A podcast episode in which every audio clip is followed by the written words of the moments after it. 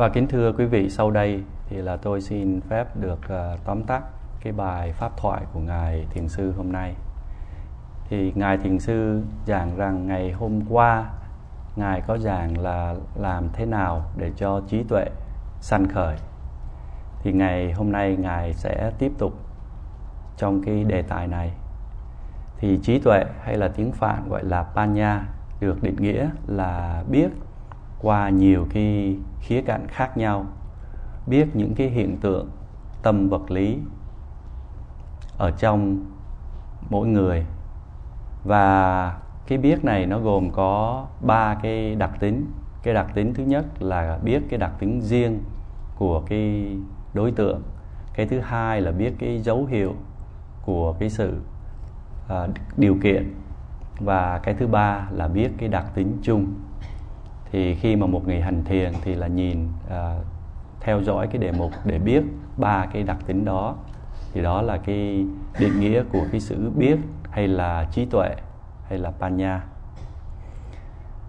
Thì có một cái câu mà để dễ nhớ là chỉ có khi nào mà chúng ta ghi nhận trong từng một cái giây phút một của mỗi một cái đối tượng sanh khởi chỉ có khi nào chúng ta làm như vậy thì cái đặc tính riêng của cái vật đó mới được biết đến. Nói một cách khác, đó là chúng mà chúng ta thực tập cái thiền niệm xứ là chúng ta ghi nhận cái đề mục trong từng khoảnh khắc một. Và như vậy, để mà chúng ta biết hay là để mà chúng ta có trí tuệ thì chúng ta cần phải niệm và chúng ta phải cần phải niệm trong từng một cái khoảnh khắc một. Mỗi khi mà một cái đề mục nó sanh khởi là chúng ta phải niệm ngay lập tức. Thì ngài thiền sư sẽ giảng tiếp là cái gì nó sẽ xảy ra khi mà chúng ta niệm và chúng ta thấy được cái đề mục, cái đặc tính riêng của cái đề mục.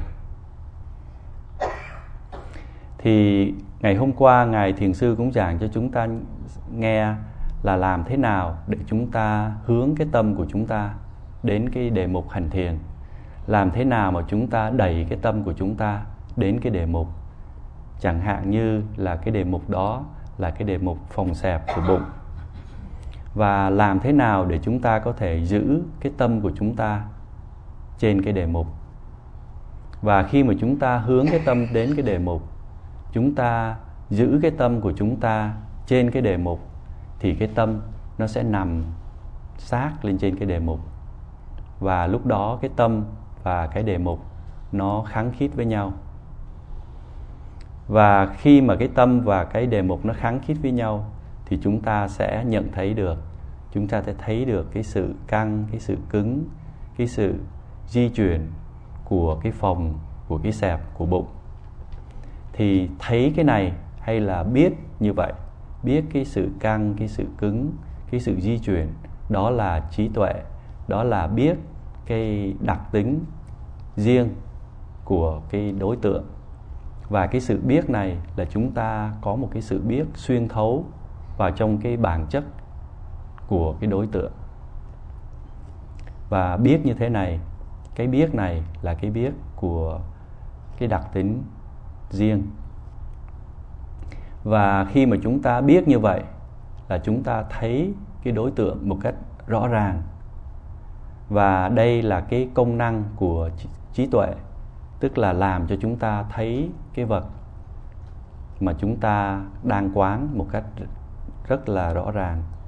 Như là chúng ta chiếu sáng, tương tự như là một cái ngọn đèn mà nó chiếu vào trong bóng tối, thì nó làm cho chúng ta thấy rất là rõ thì khi mà chúng ta hành thiền, chúng ta theo dõi cái sự phòng xẹp của bụng, thì chúng ta thấy được cái đặc tính riêng của cái sự phòng của cái sự xẹp. Và cái tâm lúc đó thì nó không có bị bao phủ bởi cái sự đen tối. Những cái gì mà nó có, nó thấy thì là chúng ta thấy được nhờ trí tuệ. Thì trí tuệ Ờ, tiếng Pali là panya thì cũng có một cái chữ đồng nghĩa với nó là chữ Vidya có nghĩa là cái sự hiểu biết mà nó xuyên thấu vào cái cái sự vật. Thì cái sự hiểu biết hay là cái trí tuệ này nó được so sánh như là một cái ngọn đèn. Khi mà nó chiếu thì là những cái vật gì mà không có thấy rõ thì nó trở nên thấy rõ. Và chúng ta sẽ hiểu rõ cái bản chất của trí tuệ khi mà chúng ta xem xét về cái cái sự không thấy hay là vô minh hay là tiếng Phạn gọi là avijja tức là ngược lại với lại vijja trí tuệ. Thì mỗi khi mà cái bụng nó phòng nó xẹp mà nó xảy ra mà chúng ta chú tâm vào khi mà nó phồng, khi mà nó xẹp, thì chúng ta có thể thấy được cái sự căng, cái sự cứng và cái sự di chuyển của cái sự phòng xẹp của cái bụng. Thì cái sự di chuyển chẳng có gì khác hơn là cái sự biểu tượng, biểu hiện của phong đại, tức là cái yếu tố gió hay là tiếng Phạn gọi là Vayodhatu thì vô minh hay là avijja nó làm cho người thiền sinh không có thấy cái bản chất của sự vật. Cái đặc tính của vô minh là không hay biết. Cái đặc tính của nó là che giấu cái sự vật ở trong bóng tối. Ngài dạy rằng chúng ta hãy thử không có chánh niệm để xem sao thì nếu mà chúng ta không có chánh niệm trong một thời gian, thì cái tâm của chúng ta nó sẽ trở nên rối rắm, nó trở nên hoang mang. Nó không có thấy được cái sự phòng xẹp một cách rõ ràng. Nó không có thấy được cái bản chất thật sự của cái sự phòng xẹp. Và cái tâm của cái người thiền sinh đó, lúc đó nó bị bao phủ bởi một cái màn đen tối thì hãy tưởng tượng nếu mà chúng ta không có chánh niệm trong vòng một phút thì cái tâm của chúng ta nó bị che bởi 60 cái màn đen tối của sự không biết đó. Trong 5 phút thì cái tâm của chúng ta bị che bởi 300 cái lớp màng đó, lớp màng đen tối đó và trong một tiếng đồng hồ là 3.600 lớp. Thì như vậy, trong một ngày thì nó có rất là nhiều nếu mà chúng ta không có giữ chánh niệm. Và như vậy cái sự vô minh này nó che đậy cái đặc tính hay là cái bản chất thật sự của cái sự vật. Ngược lại, khi mà cái sự phòng nó sanh khởi mà chúng ta ghi nhận ngay lập tức thì chúng ta thấy được cái bản chất thật sự của cái sự phòng đó chúng ta thấy được cái sự căng cái sự cứng cái sự di chuyển và cũng tương tự như vậy, khi mà cái sẹp chúng ta ghi nhận cái sự sẹp khi mà nó vừa mới sanh khởi thì chúng ta cũng sẽ thấy được như vậy. Và mỗi khi mà chúng ta thấy cái sự vật theo đúng như là cái bản chất thực sự của nó, thì là chúng ta đã vứt bỏ đi một cái lớp màng vô minh, một cái lớp màng đen tối. Thì như vậy sự biết hay là minh, nó loại bỏ cái sự đen tối của vô minh. Hoặc là minh hay là vicha nó chiếu xóa, chiếu sáng cái sự phòng xẹp của bụng. Cái tiếng phạn trong cái chữ là thấy rõ ràng, chiếu sáng để thấy rõ ràng là vichupara thì khi mà chúng ta ghi nhận, chúng ta quán chiếu những cái đối tượng và ngay cái giây phút mà cái đối tượng đó nó sanh khởi thì chúng ta mới có thể thấy được cái bản chất thật sự của cái đối tượng ấy. Và khi mà chúng ta quán chiếu như vậy thì chúng ta sẽ không có còn thấy cái sự vật ấy là một cái sự vật mà nó là một khối nữa mà chúng ta sẽ thấy là nó chia ra thành nhiều phần nhỏ khác nhau. Chúng ta thấy một cái sự khác biệt. Thì khi mà chúng ta xem cái sự phòng xẹp, theo dõi cái sự phòng xẹp như vậy, thì chúng ta chúng ta sẽ không thấy có một cái phòng hay là chỉ có một cái xẹp, mà chúng ta thấy trong một cái phòng nó có nhiều phần, vân vân. Và cũng tương tự như vậy, khi mà chúng ta di chuyển thì chúng ta cũng sẽ thấy như vậy. Nó không còn là một cái khối nữa, mà nó là còn, chúng ta thấy được nó có nhiều cái phần nhỏ ở bên trong. Không còn thấy cái sự di tuyển chuyển như là một cái sự di chuyển một cách đều đặn. Và chúng ta thấy nó có nhiều phần bên trong. Thì như vậy, nhờ có trí tuệ mà chúng ta có thể thấy một cách rõ ràng những cái đối tượng mà chúng ta quan sát. Nhìn cái sự phòng xẹp, chúng ta thấy trong đó nó có nhiều cái sự phòng nó có nhiều cái sự xẹp. Một cái thí dụ là chúng ta nhìn một cái lằn mà của mấy con kiến, thì nếu mà đứng ở đằng xa chúng ta nhìn thì chúng ta thấy nó có một cái lằn nó liên tục. Nhưng mà nếu mà chúng ta nhìn một cách kỹ lưỡng thì chúng ta mới thấy là cái lằn này nó không phải là nó liên tục mà cái làng này nó đứt quãng. Và nhìn kỹ hơn nữa thì chúng ta thấy cái làng này nó đứt quãng mà nó gồm có nhiều những cái con kiến nhỏ nhỏ, nó bò. Thì như vậy Wicca hay là Minh có nghĩa là thấy một cách rõ ràng. Và nhờ có Minh mà cái màn tối nó bị loại bỏ. Nhờ có minh mà chúng ta thấy rõ ràng những cái đối tượng mà chúng ta quan sát. Và cũng tương tự như cái sự phòng xẹp, những cái đối tượng khác, chẳng hạn như là đi, đứng, ngồi, vân vân, chúng ta cũng sẽ thấy rõ ràng như là chúng ta thấy cái sự phòng xẹp. Và chúng ta sẽ không còn thấy một cái khối nữa mà chúng ta sẽ có thấy nó có nhiều những cái phần nhỏ ở bên trong và cái cái sự hiểu biết này, cái thấy này, nó làm cho người thiền sinh có thể thấy cái đối tượng một cách rất là rõ ràng. Và cái tâm của người thiền sinh khi mà thấy như vậy thì không có còn bị dối rắm, không có còn bị hoang mang nữa. Nhờ thấy được cái bản chất thật sự của cái vật mà mình đang quán tưởng. Và như vậy, trí tuệ nó biểu hiện qua cái sự không có rối mù, hay là nó biểu hiện qua cái sự vắng mặt của hoang mang. Và nhờ như vậy mà một người mà có trí tuệ thì người đó sẽ thấy được những cái đối tượng một cách rất là rõ ràng. Lúc mà chúng ta mới bắt đầu hành thiền thì chúng ta cần phải có cái tâm sở tầm hay là hướng tâm, hay là tiếng phạn gọi là vittaka nó làm một cái người trung gian, nó đưa cái tâm của chúng ta đến đối tượng. Giống như là trong cái thí dụ mà ngài đã giảng cho chúng ta nghe về một cái vị vua và một cái người mà được vị vua sủng ái, thì là đưa cái tâm đến cái đối tượng. Và cái kết quả của tầm đưa tâm đến đối tượng là cái tâm nó nằm kháng khít với cái đề mục. Và khi đó thì là chánh niệm, khi mà tâm nó kháng khít với đề mục, nó có chánh niệm sanh khởi, mà chúng ta cứ giữ cái tâm nó kháng khít như vậy trên đề mục, thì cái tâm nó nằm sát trên đề mục.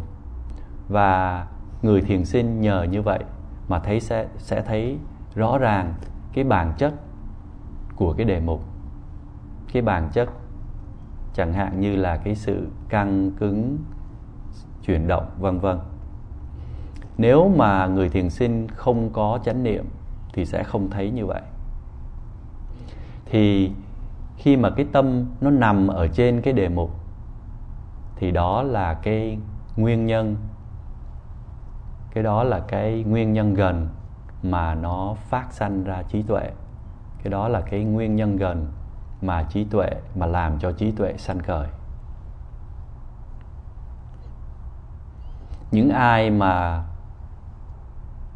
có trí tuệ mà thấy rõ như vậy thì được nói là người đã thấy được sự thật. Tâm định cũng là một cái nguyên nhân gần để cho trí tuệ phát sanh.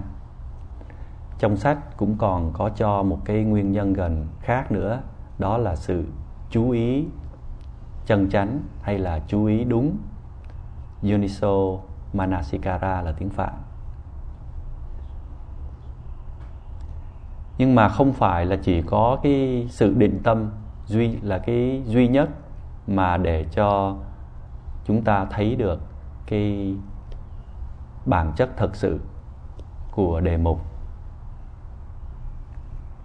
Khi mà chúng ta quán cái đề mục thì cái tâm của chúng ta nó nằm ở trên cái đề mục, thì như vậy là có cái sự định tâm. Nhưng mà cái sự định tâm đó chưa có đủ. Chúng ta cần phải quán cái đề mục trong mỗi một giây phút mà cái đề mục nó sanh khởi. Mà nếu mà chúng ta muốn quán cái đề mục trong từng khoảnh khắc mà cái đề mục nó sanh khởi đó, thì chúng ta cần phải áp dụng chánh niệm. Cho nên cái chánh niệm đó cũng là một cái nguyên nhân gần, nhưng mà gọi là cái nguyên nhân xa. Cái chánh niệm là cái nguyên nhân xa, còn cái định là cái nguyên nhân gần để cho trí tuệ sanh khởi. Thì chúng ta có thể đặt câu hỏi là, thế như vậy thì chánh niệm nó từ đâu tới? Thì chánh niệm có có được nhờ có cái sự tinh tấn nhờ có cái sự cố gắng. Thì khi mà chúng ta cố gắng thì chúng ta đóng cái cửa bất thiện và chúng ta mở cái cửa thiện. Và khi mà chúng ta áp dụng cái lòng, cái sự tinh tấn nhờ như vậy mà chánh niệm nó được duy trì, chánh niệm nó được duy trì trên cái đề mục, thì tinh tấn cũng là một cái một cái yếu tố để nó hỗ trợ một cái yếu tố xa để nó, để nó hỗ trợ cho trí tuệ sanh khởi. Thì nói tóm lại là cái sự định tâm là cái nguyên nhân gần để nó đưa đến trí tuệ. Nhưng mà nếu mà không có những cái yếu tố xa chẳng hạn như là yếu tố hướng tâm hay là tầm thì trí tuệ nó cũng sẽ không có sanh khởi. Khi những ai mà muốn thấy cái bản chất thật sự của đối tượng, của sự vật, thì cần phải quan sát những cái đối tượng trong từng giây phút một, mỗi khi mà nó sanh khởi, không có được bỏ sót. Và muốn làm như vậy thì chúng ta có thể cần đến cái sự giúp đỡ của cái tâm sở tầm hay là Vitaka rồi sau đó chúng ta thêm cái sự tinh tấn, cái sự cố gắng. Nhờ như vậy mà chánh niệm nó sẽ sanh khởi. Rồi sau đó sự định tâm nó sanh khởi và sau đó trí tuệ sanh khởi. Và nó sanh khởi như vậy, trí tuệ sanh khởi như vậy một cách tự nhiên, chúng ta không có cần phải cố gắng hay là chúng ta không có cần phải ép buộc nó? Khi mà chúng ta làm như vậy là trí tuệ nó sẽ sanh khởi một cách tự nhiên. Khi mà chúng ta quán chiếu, chẳng hạn như cái sự phòng xẹp của bụng, thì chúng ta thấy có sự căng cứng di chuyển của bụng. Và đôi khi chúng ta sẽ thấy là cái sự phòng hay là cái sự xẹp nó chia ra làm ba phần. Chẳng hạn như trong cái sự căng, chúng ta thấy nó có cái phần đầu, phần giữa và phần cuối, hay là sự cứng, hay là sự di quỷ di chuyển chuyển động, chúng ta thấy nó có phần đầu, phần giữa và phần cuối. Thì khi mà chúng ta mới bắt đầu hành thiền, thì chúng ta sẽ không có thấy ba cái phần này một cách rõ ràng. Thường thường thì chúng ta sẽ thấy cái phần ở giữa của cái đối tượng một cách rõ ràng. Thì lúc ban đầu là nó như vậy. Chỉ có khi nào mà người thiền sinh nhìn thấy được cái bản chất thật sự của cái của cái đối tượng mà người thiền sinh mới có thể thấy được cái dấu hiệu của điều kiện, cái tiếng phạn của cái cái chữ của cái dấu hiệu, của điều kiện là sankata lakhana. Mà để cho chúng ta có thể thấy được cái dấu hiệu của điều kiện này, thì chúng ta không có cần phải đi tìm nó. Chúng ta chỉ có cần theo dõi và ghi nhận cái đề mục. Thì là như nói ở trên, lúc ban đầu thì chúng ta chỉ có thấy được cái phần ở giữa. Nhưng mà dần dà về sau thì chúng ta sẽ thấy được cái phần đầu. Tức là chúng ta thấy được cái sự sanh khởi của cái đề mục. Chẳng hạn như cái đề mục đó có thể là sự căng hay sự cứng hay là sự chuyển động. Thì lúc đầu chúng ta chỉ có thấy được cái phần giữa, nhưng mà sau thì chúng ta sẽ thấy được phần đầu lúc mà nó sanh khởi. Và nếu mà chúng ta cứ tiếp tục niệm, kỹ lưỡng như vậy, thì sau đó chúng ta lại thấy được cái phần cuối, tức là khi mà cái đối tượng đó nó diệt đi. Thì chỉ có khi nào mà chúng ta thấy được cái dấu hiệu của điều kiện, tức là thấy được cái phần đầu, phần giữa và phần cuối của cái đối tượng, chỉ có khi nào mà chúng ta thấy như vậy thì chúng ta mới được thấy, chúng ta mới thấy cái dấu hiệu điều kiện của cái vật mà chúng ta đang quan sát. Thì nó có một cái câu mà để cho chúng ta dễ dễ nhớ là chỉ có khi nào mà một người thấy cái dấu hiệu điều kiện của sự vật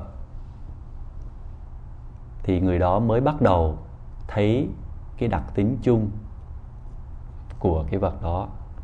Thì cái đặc tính chung, tiếng phạn là samanya lakkhana có nghĩa là chẳng hạn như là thấy cái sự vô thường của cái cái vật mà chúng ta đang quán chiếu. Thấy cái vật ấy nó sanh rồi thấy nó diệt. Chỉ có khi nào mà chúng ta bắt đầu chúng ta thấy cái đó, thì lúc đó bấy giờ chúng ta mới bắt đầu đi vào cái tuệ minh sát thật sự. Thì khi mà chúng ta hành thiền vipassana thì cái chữ vipassana đó, nó gồm có hai phần. Cái phần thứ nhất là cái chữ vi, tức là qua nhiều cái khác nhau, có nghĩa là khác nhau. Cái chữ passana là thấy, thì vipassana có nghĩa là thấy qua nhiều cái khía cạnh khác nhau. Thì ở đây khi mà chúng ta hành thiền thì là chúng ta thấy, chúng ta có cái trí tuệ hay là cái sự hiểu biết mà qua nhiều cái hình thức khác nhau. Một số người hiểu lầm và khi mà được ngài thiền sư giảng rằng hãy theo dõi ghi nhận cái đề mục một cách kỹ lưỡng, thì và giảng về ba cái dấu hiệu của điều kiện này, tức là thấy cái phần đầu, phần giữa và phần cuối đó, thì một số người lại cố ý hành thiền, cố ý đi tìm cái phần đầu, phần giữa và phần cuối. Thì cố ý đi tìm như vậy thì nó không có lợi lạc gì cả, mà nó còn làm tốn thì giờ của người thiền sinh. Đúng ra, người thiền sinh nếu mà muốn thấy được cái bản chất thật sự của sự vật thì chỉ cần theo dõi, chỉ cần ghi nhận cái đề mục mà mỗi khi mà nó sanh khởi, chỉ cần làm như vậy.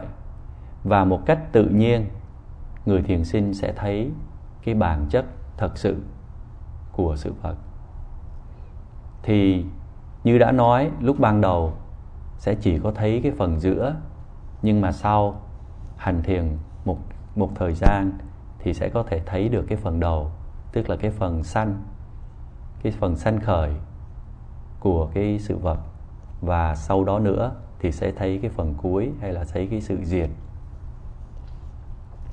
Và cái loại, cái sự thấy này cũng là chỉ là một cái khái niệm về thời gian, là tiếng Phạn gọi là Kana Panyati thời gian là một cái khái niệm ở trong tâm. Và khi mà thấy được cái phần đầu, phần giữa, phần cuối là chúng ta thấy cái cái khái niệm về thời gian và cái sự sanh diệt cũng là một cái khái niệm. Và ngài thiền sư nhắc là không có cần phải đi tìm nó, không có cần phải đi tìm khi mà nó sanh hay là nó diệt. Khi mà chúng ta hành thiền, ghi nhận trong từng giây phút, từng lúc mà đối tượng nó sanh khởi, thì cái sự sanh diệt, thấy cái sự sanh diệt của đối tượng nó sẽ đến một cách tự nhiên. Ở trong kinh có cho một cái thí dụ là chẳng hạn như là chúng ta đi mua hàng, chúng ta mua một cái tấm vải.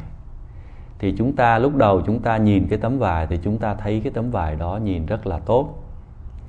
Nhưng mà khi mà chúng ta đem ra ngoài, chúng ta nhìn kỹ thì chúng ta thấy cái tấm vải đó nó có ba cái lỗ. Thì như vậy, tấm vải là một chuyện và ba cái lỗ lại là một chuyện khác. Thì ba cái lỗ này nó tượng trưng cho ba cái đặc tính chung, tức là vô thường, bất toại nguyện và vô ngã. Thì chúng ta không có cần phải cố ý đi tìm ba cái lỗ này.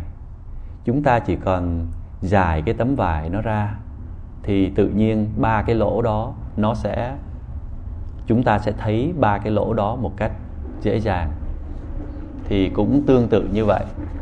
Khi mà chúng ta hành thiền, chúng ta không có cần phải đi tìm ba cái đặc tính, tức là vô thường, bất toại nguyện và vô ngã.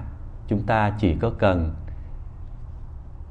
ghi nhận những cái đối tượng khi mà nó sanh khởi. Chúng ta cần phải có sự chánh niệm, chúng ta cần phải có sự định tâm. Và khi mà có như vậy thì một cách tự nhiên chúng ta sẽ thấy được ba cái đặc tính vô thường, bất tội nguyện và vô ngã của sự vật. Và như vậy là chúng ta không cần phải đi tìm, không phải cố ý đi tìm ba cái đặc tính này. Và ngài thường sư muốn ngừng ở đây và ngày mai thì ngài sẽ tiếp tục. Nam mô bổn sư thích ca mâu ni phật. Sa du sa du sa du